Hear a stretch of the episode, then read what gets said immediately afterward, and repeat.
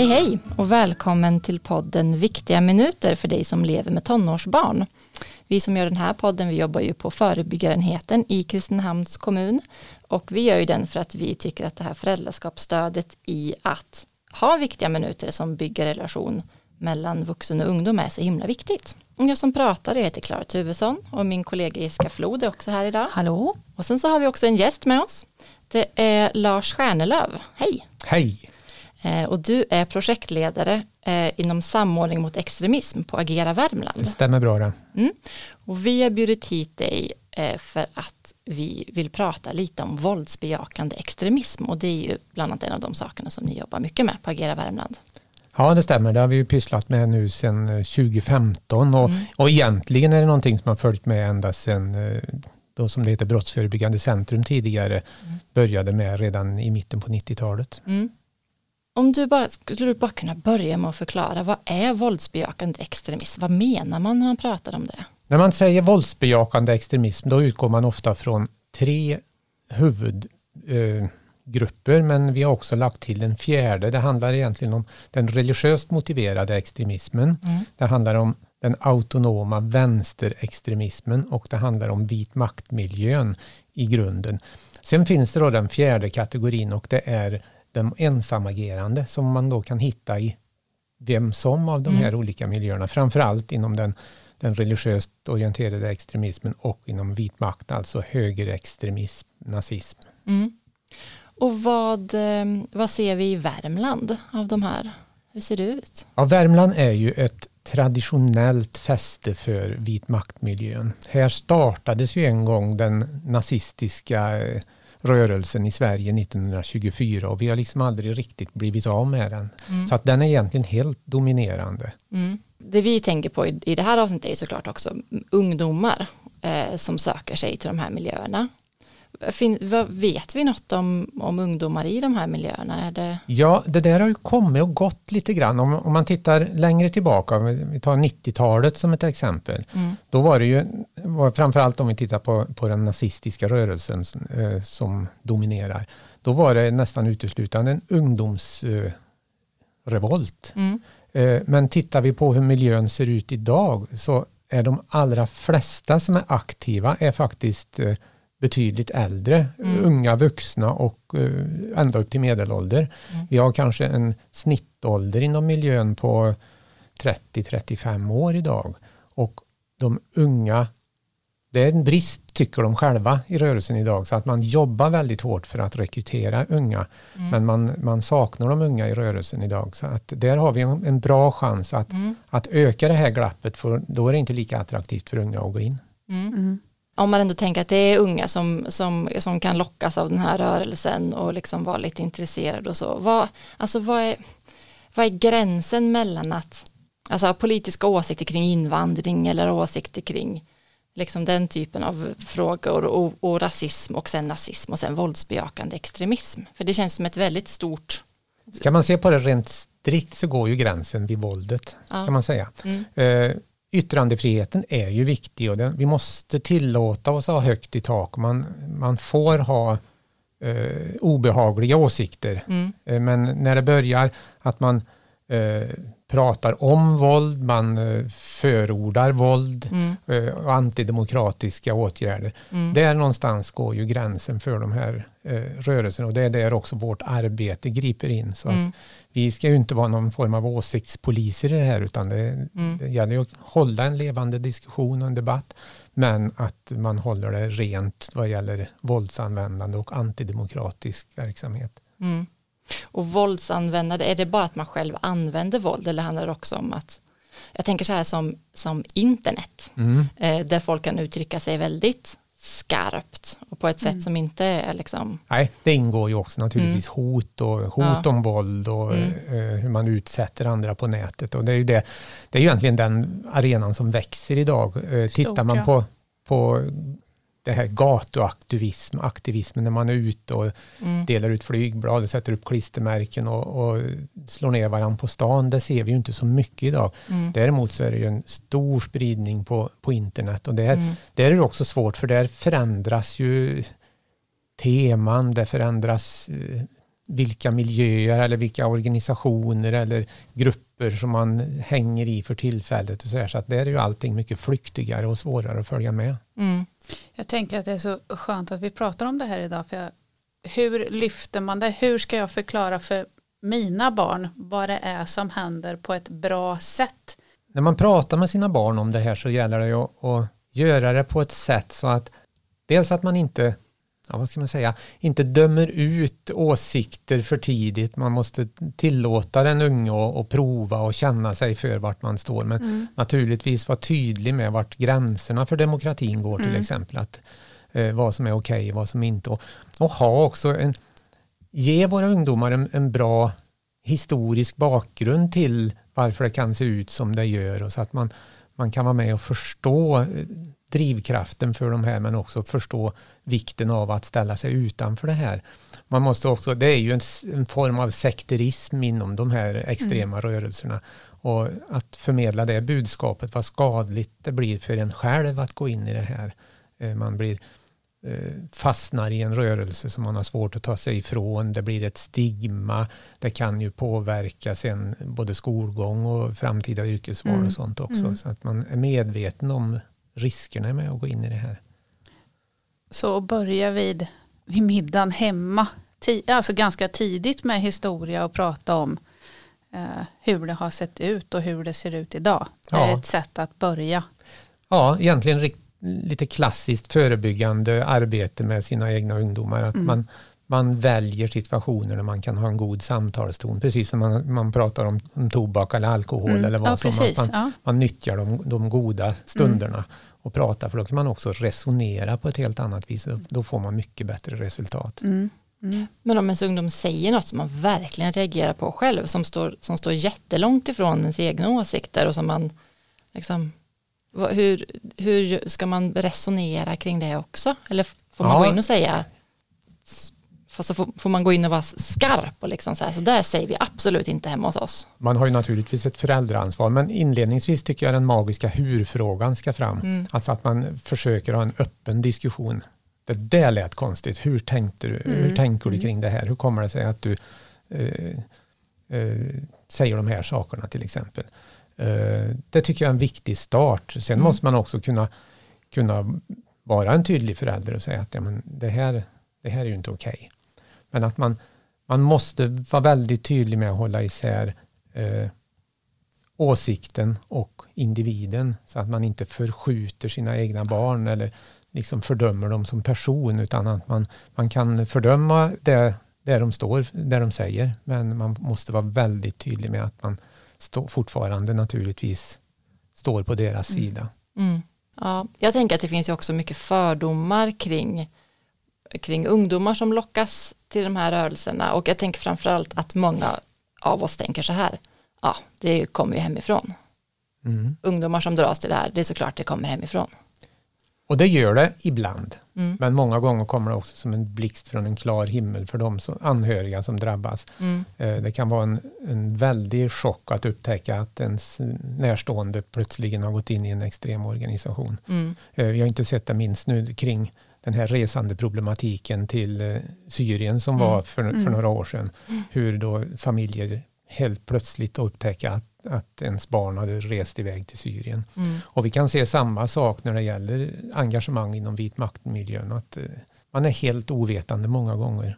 Vad gör jag som förälder om jag märker att barn har eller, tagit den vägen? Eller, min, eller vad är det man ska ha koll på? Ja. Ja. Eh, en sak som är bra att börja med för egen del innan man kastar sig in i någon form av diskussion med, med sina det är att ta reda på saker. Alltså att man försöker att googla lite grann. Om, man, om vi säger nu att ens barn har gått, gått med i Nordiska motståndsrörelsen. Att man går in och läser på lite grann. Vad är det här för en organisation? Eller att man tar reda på, man kan ta hjälp eh, på många olika sätt. Men nätet har ju mycket information så man vet lite grann vad det är mm. eh, som, som händer i ens ungdomsliv. Mm. Eh, och sen också ta samtal, eh, inte argumentation utan gärna samtal med sitt barn. Mm. Men jag tänker, hur, om, om, om det kommer som en blixt från klar himmel så tänker jag det måste ju ändå finnas måste finnas något som man som man kan vara lite vaksam på? Är det, jag tänker så här som klassiskt när jag växte upp då så var det ju vad man lyssnade på för musik och det fanns ju klädstil ja. man såg ju mm. vilka det var som flörtade mm. med det högerextrema. Ja. Syns det idag? Syns inte lika tydligt, det syns man man kan ju se det lite grann. Naturligtvis musik är en, en del, den är fortfarande viktig, men kanske inte lite, lika viktig som den var då, eh, för 20 år sedan. Mm. Eh, men eh, man lämnar ju avtryck på nätet. Vad, vad, är, mm. vad är det man besöker? Vad är det man mm. tittar på och läser där? Att man försöker intressera sig för vad, vad ens ungdomar gör. Sen finns det det här man pratar om radikaliseringsprocess, det här som händer när man från ett ganska vanligt liv går in i en extrem organisation. Och tecken som man kan se det är ju naturligtvis att man helt byter umgänge, man byter liksom sin, sitt sätt att vara, sitt sätt att resonera.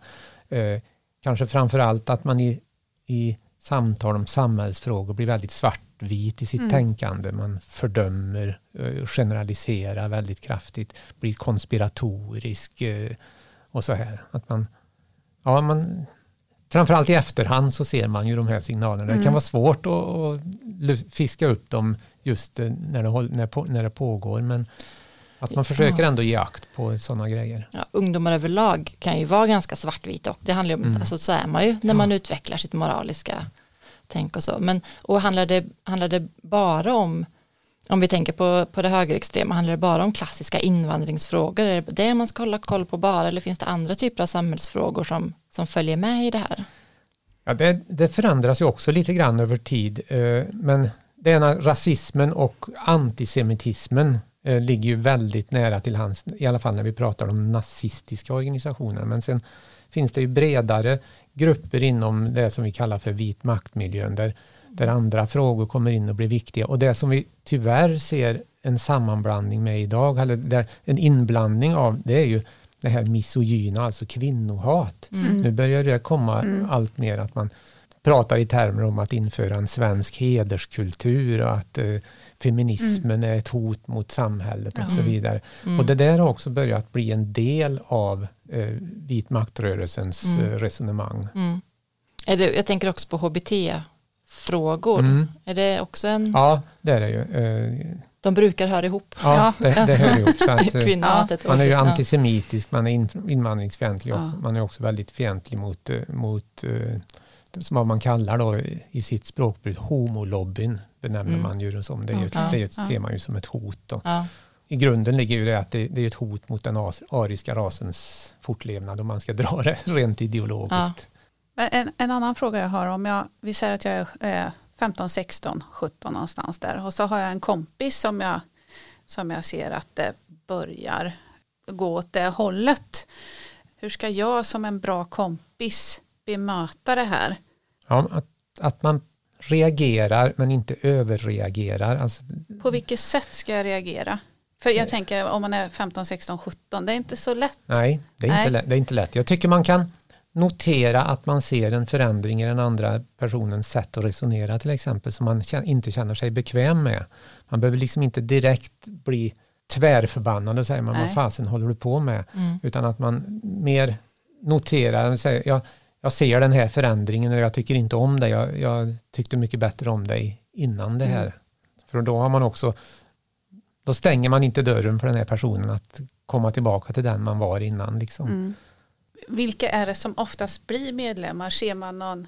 Det kan vara egentligen vem som helst, men det finns ju naturligtvis eh, vissa säger, grupper som dominerar. Det, det handlar ju väldigt mycket om utanförskap. Mm. Eh, en slags saknad. Vi är, ja. ju, är gruppmänniskor och en, är man utanför den normala gemenskapen då är man ju i, i, en riskzon. Sen kan det vara ett fysiskt utanförskap att man inte får vara med. Det kan vara ett, ett upplevt utanförskap att man inte känner sig som man får vara med också. Så att mm. Det behöver inte betyda att man, att man bor i ett, i ett utsatt område mm. och inte inte har någon koppling till samhället.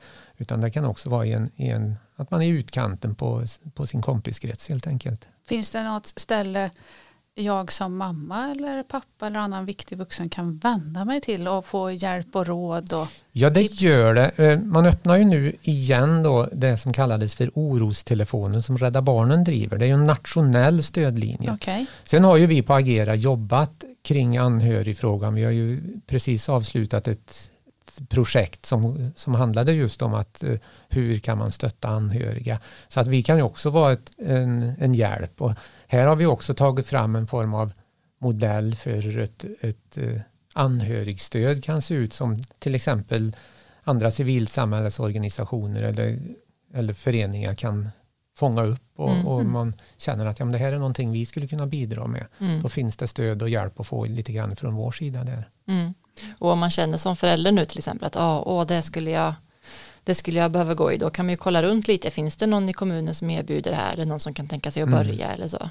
Och sen mm. går det alltid att ta kontakt med oss, vi, mm. kan, vi, vi finns alltid där för att svara på frågor och hjälpa i, den, i den mån vi räcker till. Och.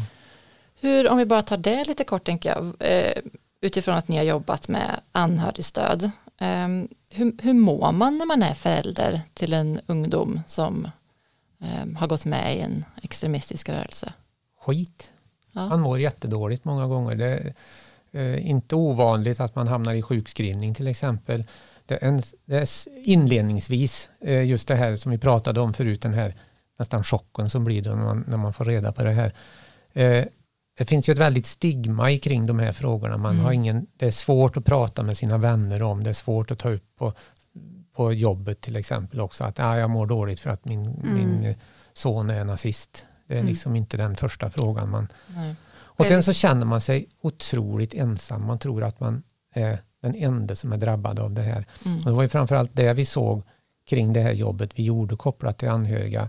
Vinsten med också att, att man kan finna varandra och, och få diskutera mm. med någon som är i samma situation.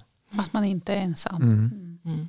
Mm. Mm. Och det är ju klassiskt för föräldrar. Det kan, men det som, som ju är svårt kring de här frågorna det är ju att det, det finns ingen riktigt uppbyggd struktur i, i det vanliga arbetet kring anhöriga för att det är ju inte så jättevanligt som tur är. Att man, mm. Men att på något vis ändå kunna ventilera frågan med någon som förstår, det är väldigt nyttigt. Mm. Och också väldigt viktigt tänker jag då ehm, att, att, att, att vi alla inte dömer föräldrar utifrån mm. de här fördomarna som vi pratat om förut. Alltså även om vi vet att ja, men, ja, den och dens barn, vet ni vad den tycker och, och, och säger på nätet och skriver på så, ja de måste, det måste ju komma därifrån, ja det måste vara de som har gjort någonting. Att vi inte går i den fällan. Mm. Utan att vi... Mm. Där har vi ju som vänner också mm. ett ansvar att eh, om vi ser till exempel någon, någon, någon bekants barn som uttalar sig på nätet så att vi mm. faktiskt är med och, och berättar det. Jag såg det här hän, mm. häromdagen. Liksom. Mm. Är du medveten om det? Mm. mm det handlar om någon form av civilkurage och där, vi mm. kan, där vi inte bara blundar för det vi ser utan att vi finns där som ett stöd. Mm. Hur ser det ut i, i, här i Kristinehamn i Värmland? Kristinehamn följer ju ganska väl den värmländska bilden i allmänhet att det, det handlar om vit maktmiljö framför allt.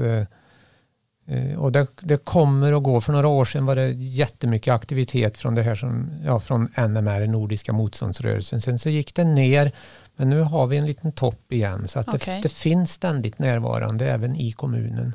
Så att man bör vara vaksam och det, det är också viktigt för inom skolan till exempel för att man söker sig ju hela tiden mot, ner mot ungdomar och mm, försöker mm. rekrytera. Så att man med sin propaganda och sånt så befinner man sig ofta i närheten av skolor, gymnasieskolor framför allt och sätter upp sin propaganda och mm. klistermärken och så vidare. Mm. Mm. På dig låter det, Lars, som att du är inte en förespråkare av den här diskussionen som har varit pågått ett tag nu, att man säger nej, man tar avstånd, man, jag vill inte vara kompis med en, jag vill inte känna någon som, utan du tror på samtalet? Ja, jag tror faktiskt på samtalet. Det, det vinner i längden. Mm. Eh, naturligtvis kan man komma i situation där man måste markera tydligt. Mm. Men det finns, då finns alltid risken att om det är en kompis eller en, en anhörig eller vad det kan vara, att man trycker den personen ännu längre ut i ett eh, mm. utanförskap. Mm. Och det är lite grann det man söker. För man, i de här grupperingarna så får man en fantastisk gemenskap. Mm. Familj. Ja, det blir Antar. som en familj. Man, det blir som en slags förälskelse. Och genom att då stänga ute personerna från övriga samhället mm. så då mm. förstärks den, då fastnar man lättare. Mm. Så att som anhörig till exempel försöka att hitta de, de goda stunderna, försöka mm. att eh, göra vanliga saker, alltså vad man gjorde innan och kanske för en stund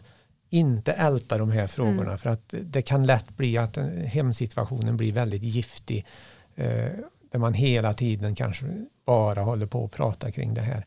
Och då, då är det risk att man tappar bort sin ungdom. Mm. Eh, så tydlig med att man inte delar åsikterna men att man fortfarande naturligtvis värnar om, om sitt barns bästa. Vi har ju försökt idag att eh, få lite mer kunskap kring det här med våldsbejakande extremism med dig, Lars Stjärnelöv. Um, och då har vi pratat om att um, ja, men, hur man pratar om det här med ungdomar och att det handlar om att ge ett historiskt perspektiv, prata om konsekvenser av att, av den här, att vara med i den här typen av grupperingar eh, och, och, prata också om alltså att man får tycka vad man vill men, men det finns också gränser för demokratin och vart går de? Eh, och vi har pratat om att när man hör en ungdom säga något som man reagerar starkt på att man inte att man inte rättar liksom så, utan att man ställer sig hur, eller att man ställer ungdomen hur-frågan. Hur tänker du när du säger så? Hur menar du då? Ehm, och att man tar huret först och sen kan man vara tydlig med vad man själv tycker. Ehm, och att det är viktigt att man håller isär åsikt och individ för sin egen del ehm, så att man kan fortsätta att ha en god relation med sitt barn och att man som vuxen kan ta reda på mer så att man kan möta sitt barn lite mer i, i vad det är som den gör. Att man intresserar sig för vad sin ungdom håller på med. Eh, och då kan det gälla så här, ja, vad lyssnar de på för musik, vad, vad är det för sidor på nätet, hur ser det ut i umgänget, så att man får en liten överblick. Och att varningstecken är till exempel att man helt byter umgänge, att man blir väldigt svartvit i i politiska frågor eller hur man ser på samhället, att man kan bli konspiratorisk och att man som vuxen såklart måste se upp med uttryck av rasism, antisemitism, kvinnohat och Eh, nedvärderande eller hatåsikter mot hbt-personer. Eh, om man är orolig så finns det en orostelefon som Rädda Barnen håller. Och man kan också höra av sig till Agera Värmland. För att det är viktigt också att man som vuxen får stöd i det här. Och att vi också eh, allihop kan hjälpa till att stötta varandra. Både i att om vi vet något om andras barn att vi eh, berättar det. Men också att vi inte dömer varandra som vuxna och att det är väldigt viktigt att man eh, när man är orolig för ens ungdom i, inom det här att man eh, fokuserar mycket också på de goda stunderna att man har en bra samvaro, att man har det trevligt hemma så att man inte går i fällan och knuffar bort sitt barn är det något du vill lägga till? Det var väl en bra sammanfattning av vad vi mm. har pratat om tycker jag. Och sen så är ju det här ett jättetufft ämne såklart. Och eh, jätteintressant och, och vi kan prata mm. om det jättelänge men vi har inte så mycket tid. Mm. Mm. Men är man mer intresserad och behöver mer stöd så Agera Värmland jobbar med den här frågan. Det gör vi och ni är alltid välkomna mm. att höra av er. Tack så mycket ja, Tack så hemskt tack, mycket för att du kom hit. Ja, tack. tack också till er som har lyssnat. Ehm, vi hoppas att vi hörs igen eh, nästa vecka. Hej då! Ha det gott, hej då!